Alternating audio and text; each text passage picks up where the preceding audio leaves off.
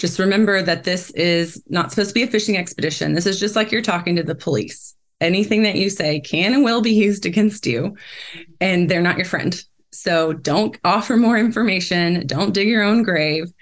You can be courteous without spilling all your guts.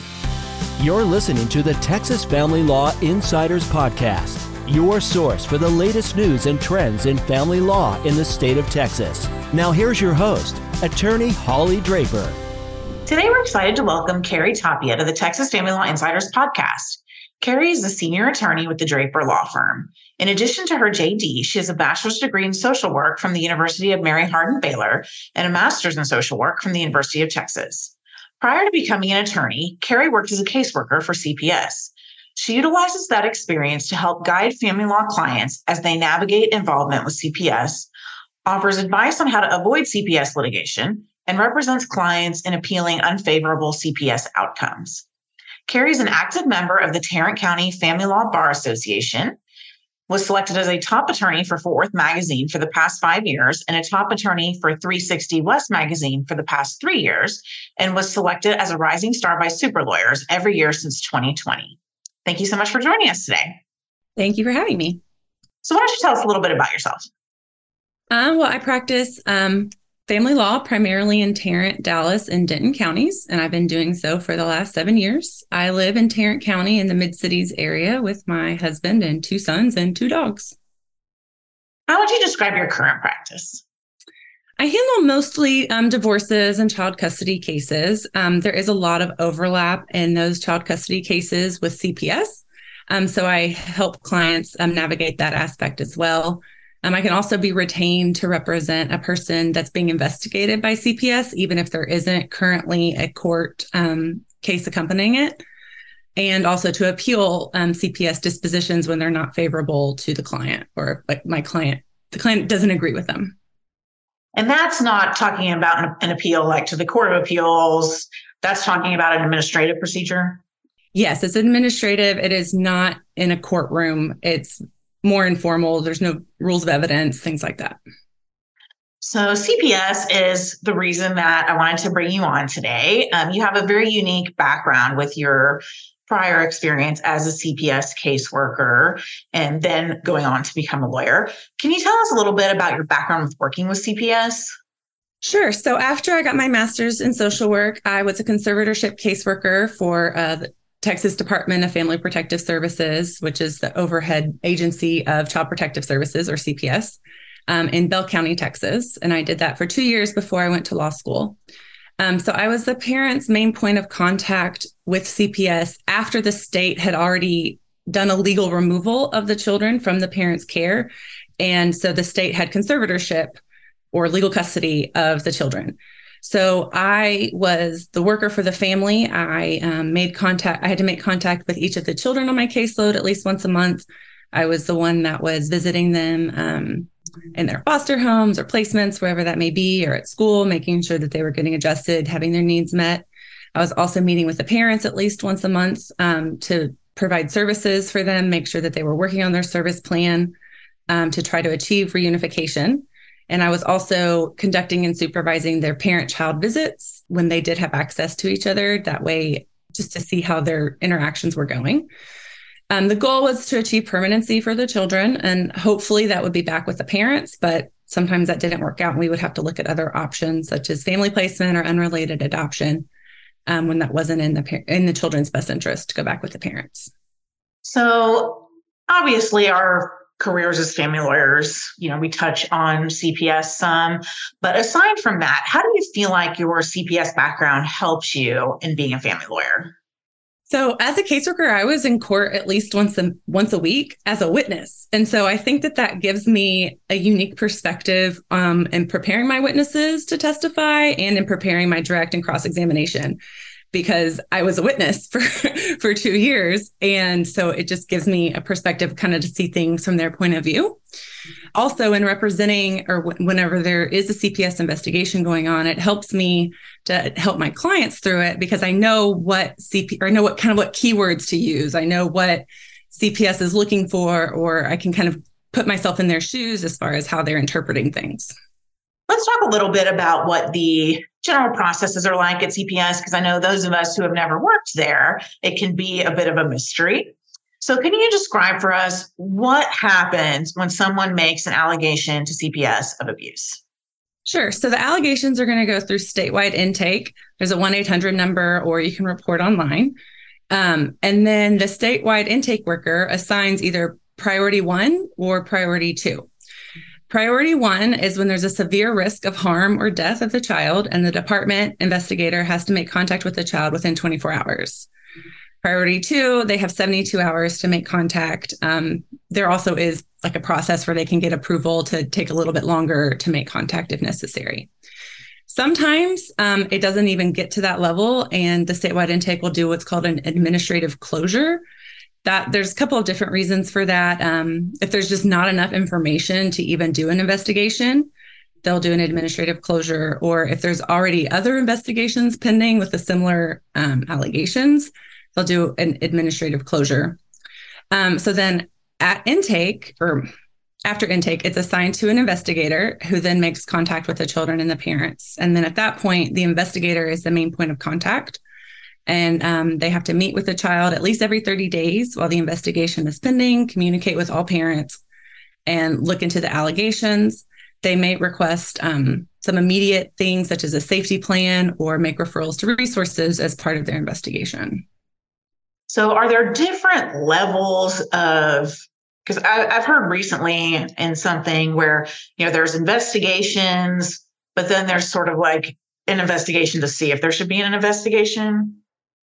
I think you might that might be the alternative response, which is a lesser investigation. It's a different unit that does it. It's on the newer side. It actually started after I left the department, so I don't have direct knowledge about that, but my understanding is that it's much more collaborative. It's kind of like a family room kitchen table meeting with a representative from the department to just talk through what some of the concerns are, see if there's any resources that can be provided, such as counseling, parenting classes, things like that. So an investigation is going to end with a disposition of either reason to believe, ruled out, or unable to determine. Admit alternative response doesn't have that type of disposition. It's just closed out and either offers services or didn't offer services. Okay. So if there's an alternative response and they determine there's a problem, can that transition then into a normal investigation? Yes. So I think most attorneys and probably most people in general are familiar with litigation involving CPS, where we've had a removal and we have attorneys appointed and we're in court and all of that. But can you talk about some of the lesser levels of involvement CPS has with families? So, one of them is the alternative response that I just mentioned. Um, another one is family based safety services which is where parents agree voluntarily to cooperate with the department after an investigation to work some services. And the department, the state pays for those services. So that can be a benefit to parents that might not be able to afford it otherwise. Those are the two alternative response and FBSS or family based safety services are the ways that CPS stays involved after an investigation is closed out, but does not do a legal removal. Mm-hmm. In child custody cases, when we are dealing with families, it's not unusual for someone to call CPS on one or both parents. Um, oftentimes, one parent's calling on the other, even though we may not be able to prove that or CPS won't acknowledge that, but we know, right? So, what advice would you give a client when CPS wants to interview them during a family law matter? It really depends on what the allegation is and if there's any truth to it. I mean, if it's just completely outrageous and can be addressed like by something simple such as a negative drug test, I usually say just do it, get it over with, get them out of your life so that way we can just focus on the actual court case. But if there's something, you know, more in depth, then I would say that, you know, you should have an attorney present for for the meeting um, not all clients can afford that, or if, if they're not interested in, you know, having me do that, then I always tell them, you know, just remember that this is not supposed to be a fishing expedition. This is just like you're talking to the police. Anything that you say can and will be used against you, and they're not your friend. So don't offer more information. Don't dig your own grave. You can be courteous without spilling all your guts. Does a parent have to meet with CPS if CPS requests it? No, a parent does not have to meet with CPS. Um, if they refuse, then the court can get involved. They, the CPS can seek court intervention to make the parent um, do some services. It's the court's already involved, and these are just this is just a bogus allegation, which is a lot of times what these cases are. Whenever there's litigation, it's it's parties trying to weaponize CPS. I've just found that the best way to mitigate it is to just address it and get them done. So CPS, if the kids are old enough, will always interview children what kind of rights do parents have with regard to CPS interviews with children? So, a lot of times, CPS will go meet with your kids at school before you even know about it. They do not have to tell you ahead of time. Um, they do have to notify you afterwards, though. It is that's a pretty invasive thing that CPS does have the right to do. What recommendations do you have for attorneys when it comes to communicating with CPS when we have active litigation going on? Yeah. So, first of all, if, if CPS, if their attorney is involved, so if it is like a CPS case where CPS is a party, always CC the department's attorney. That doesn't happen sometimes. And that means that you're, I think people, attorneys forget that that's a party that they're dealing with directly and that they're not allowed to do that. Now, a lot of times the attorneys will say, you know, you can discuss this directly and not involve me. But until you get that, you should always include the attorney. Um, but other than that, I just have found that being respectful and not coming at them with a superior attitude or talking down to them helps because I mean, oh, yes, there are bad seeds in every profession, but I mean, when I was working at CPS, no one was there because we were trying to take kids from their parents for no reason no one was there. I mean, there was no bonus for removing children. I know that's a joke that go, there was no bonus for that. There was no bonus for getting termination. You know, it, I, I think most people that enter that profession truly are trying to protect children. And yes, we can have a difference of opinion about the best way to do that and what's necessary to do that. But I, I have found that approaching it in that method from more of a collaborative way you know, tell the worker, look, I know you're trying to keep the kids safe. That's what my client's trying to do too. So trying to approach it from like a teamwork can help kind of take that adversarial uh, relationship down a couple of ticks to try to get things in a more favorable outcome for your client. Do you normally allow your client to speak directly with the caseworker or do you try and get in between them and make sure everything's going through you? It really depends on what the allegations are and my client's ability to not say too much. And it's it's ultimately uh, ultimately up to the client. But usually, at least to start at the beginning of an investigation, I'm going to say I need to be involved in all communication. And then if I can tell that the investigator is not concerned or my client feels confident and that they can handle it, but call me in if they need me to, then I can take a step back. One of the things I think most family lawyers really get frustrated with in dealing with CPS is the inability to subpoena records in a timely fashion. Uh, and I know oftentimes when there has been prior CPS involvement, we want really badly to get those records or to get CPS in there to explain that yes, there was a reasonable finding or you know what their concerns were related to the other side um, or the fact that they had no concerns related to our clients. Do you have any tips for either getting records or getting CPS to cooperate when there's been prior involvement? So, what you have to do is subpoena the most recent worker or investigator. And then I think it's helpful to send the executed subpoena to the regional attorney. That way, you have let the attorney know that this is what you're getting. You have to do so plenty of time in advance. As you mentioned, it can take a really long time to get these records. And also remember, they're not going to send you anything involving an active investigation. So if there's currently an investigation pending, you might need to wait until that investigation is closed out before you subpoena the records, or else you're just going to have to subpoena again to get the new records, depending on the timing of your case. You might consider that. Also, remember that if you're requesting records when the other party is the one being investigated, you're going to get heavily redacted records. They're not going to send you that information without a court order. So if that's something that you really need, going to court, filing that motion, getting the judge to order them to release that record is going to be your best bet. Do you like to subpoena caseworkers or investigators to come give testimony instead of getting records or in addition to getting records? Well, if the case is, if the investigation is still pending, then having their testimony is really all that you can get, um, unless you have a hearing to make them give you, to have the court order that they provide their partial records, which is not something that I think would be beneficial at that point because it's still pending. So that's all the records would say. So, yes, I have had plenty of CPS investigators come testify.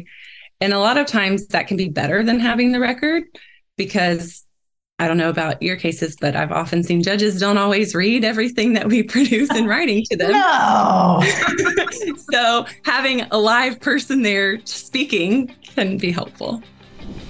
This episode of the Texas Family Law Insiders podcast is sponsored by the Draper Law Firm, providing family law appellate representation for non parent custody cases, jurisdictional issues, property division, standing, conservatorship, possession and access, termination, parental rights, and grandparent access. For more information, visit draperfirm.com or call 469 715 6801.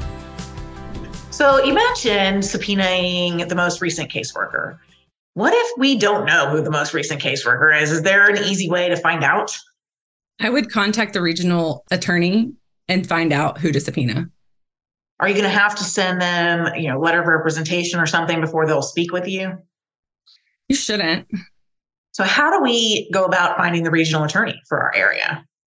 It's online. It's on uh, dfps.com. I don't or gov, I think it is. Um, I don't know exactly where, but I know it's on there, a list of all the regional attorneys. Okay.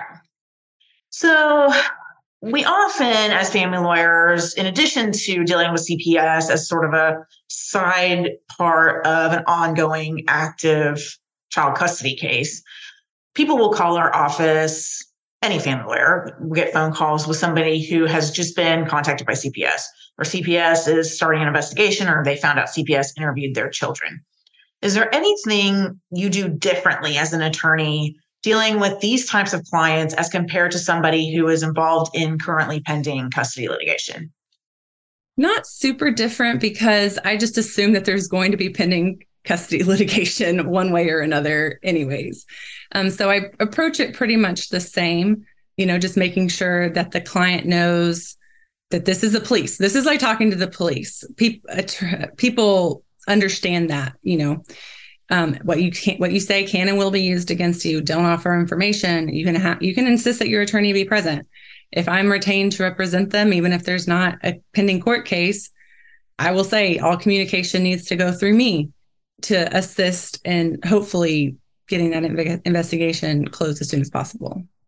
What type of advice would you give to clients that can help them avoid removal or avoid CPS being involved in litigation with them?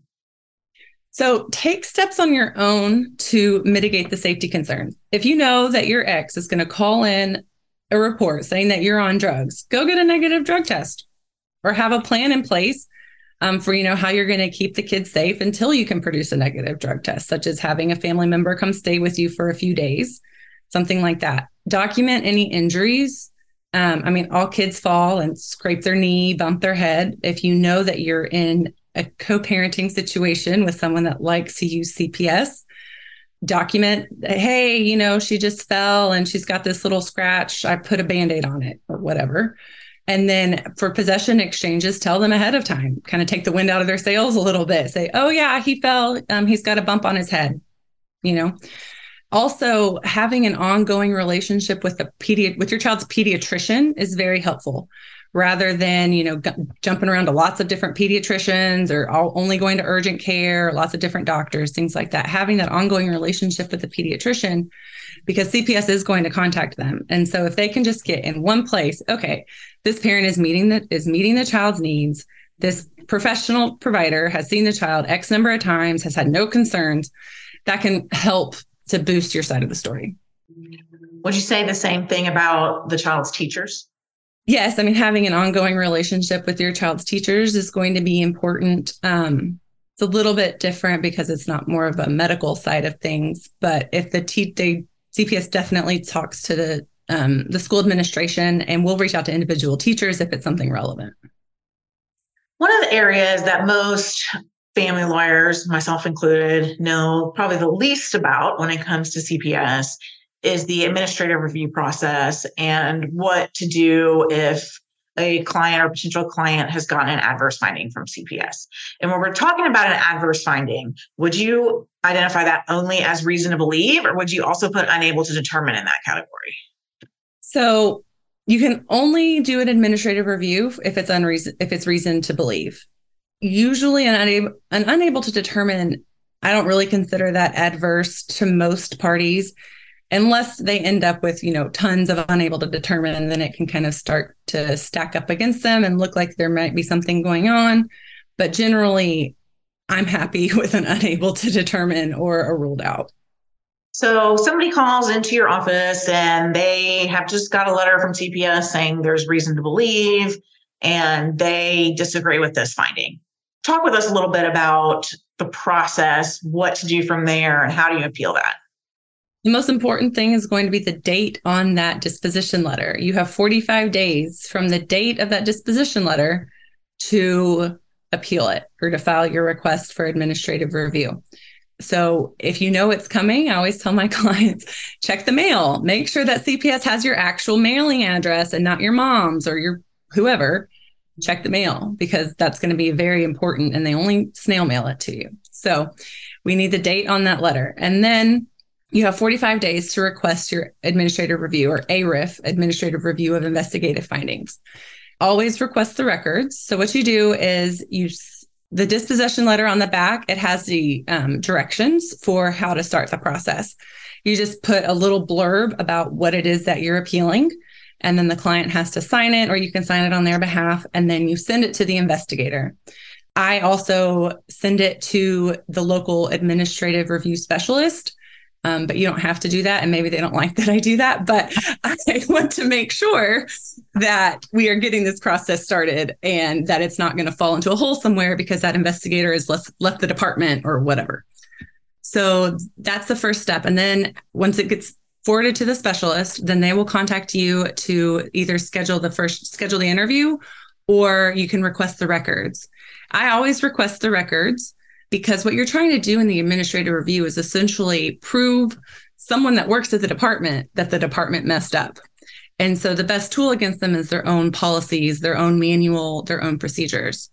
And you can't do that without having their records. So I request the records and then I review them right next to the procedures, like I said, and try to poke holes in anything that they did wrong or any procedure that they didn't follow correctly in my preparation for the meeting. Now, sometimes people call it a hearing, but it is not a hearing like attorneys think of hearings. Like I said, it's, you know, you're just sitting there across the table. It's very informal.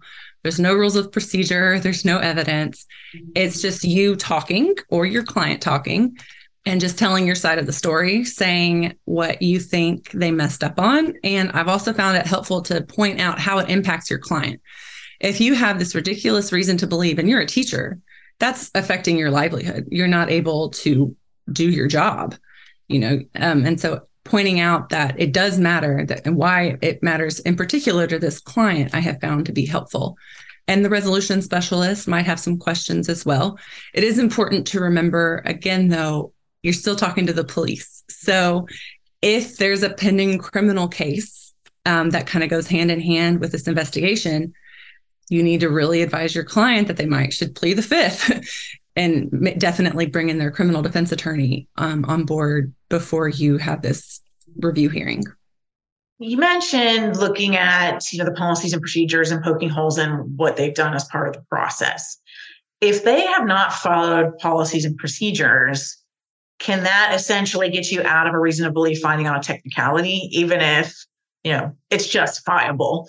We can we can tell from whatever they have that yes, there should be a reasonable belief finding, but they didn't do things correctly along the way. So I don't believe that the administrative review process would be the one to get that kicked out. That would be the next step of when you go to the Office of Internal Investigations in Austin for the next. If, so if you lose at the ARIF, then the next step is to go to Austin. And that I think is where you would be more likely to get it kicked on a technicality. You mentioned this administrative review process is not necessarily the the end of the road. well, first of all, is it recorded? Is there a court reporter or are they audio videoing anything? It's not recorded. I will say, in my experience, the administrative review specialist that I've met with, because I've only done these in Tarrant County, so I've only met with one person.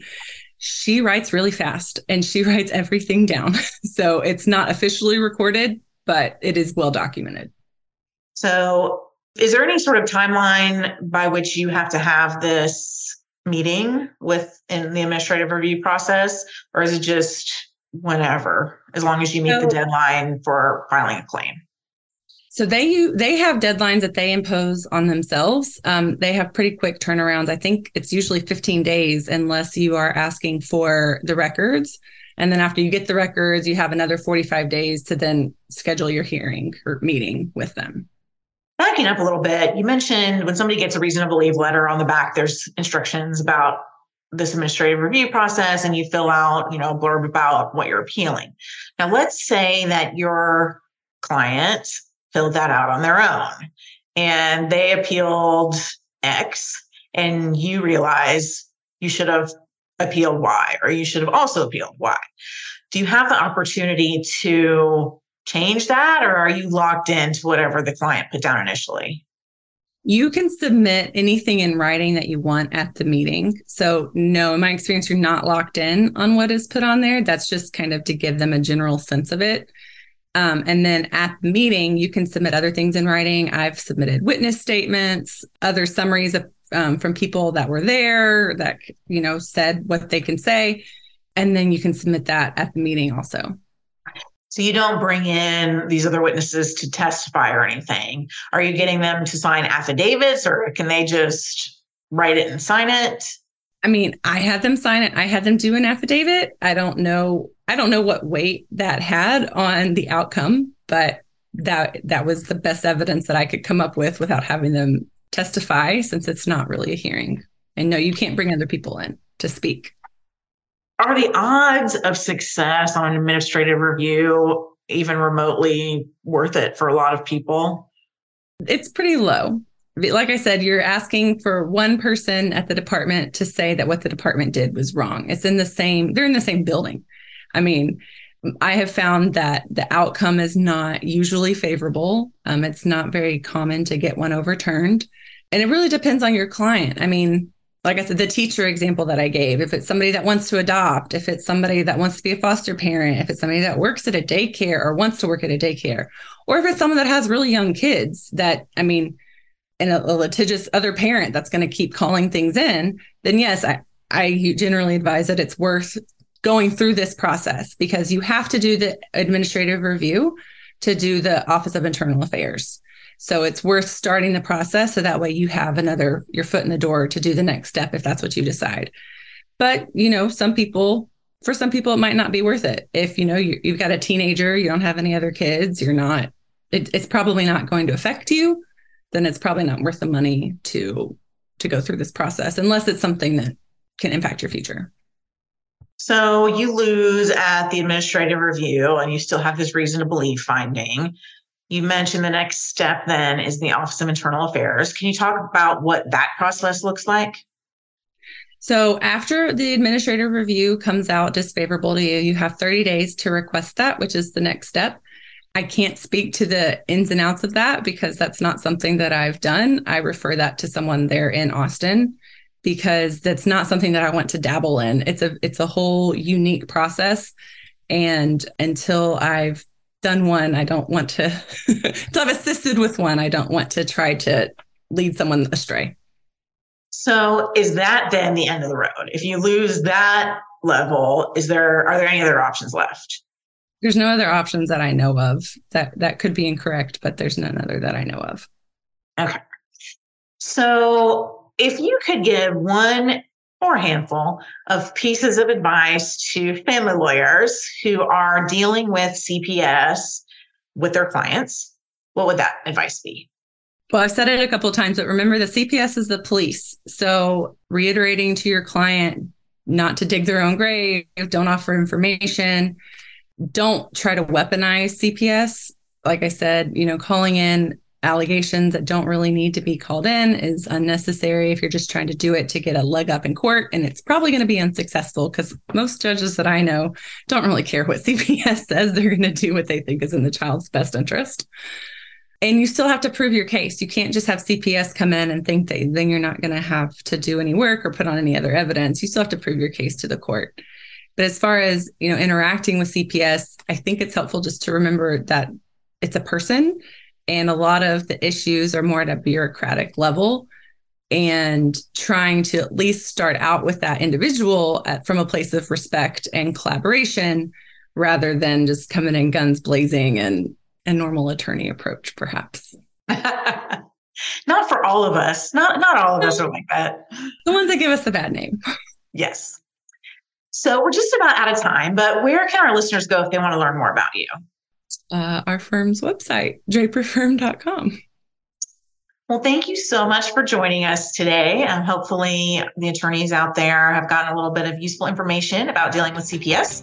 Um, for our listeners, if you enjoyed this podcast, take a second to leave us a review and subscribe to enjoy future episodes. The Texas Family Law Insiders Podcast is sponsored by the Draper Law Firm. We help people navigate divorce and child custody cases and handle family law appellate matters. For more information, visit our website at www.draperfirm.com.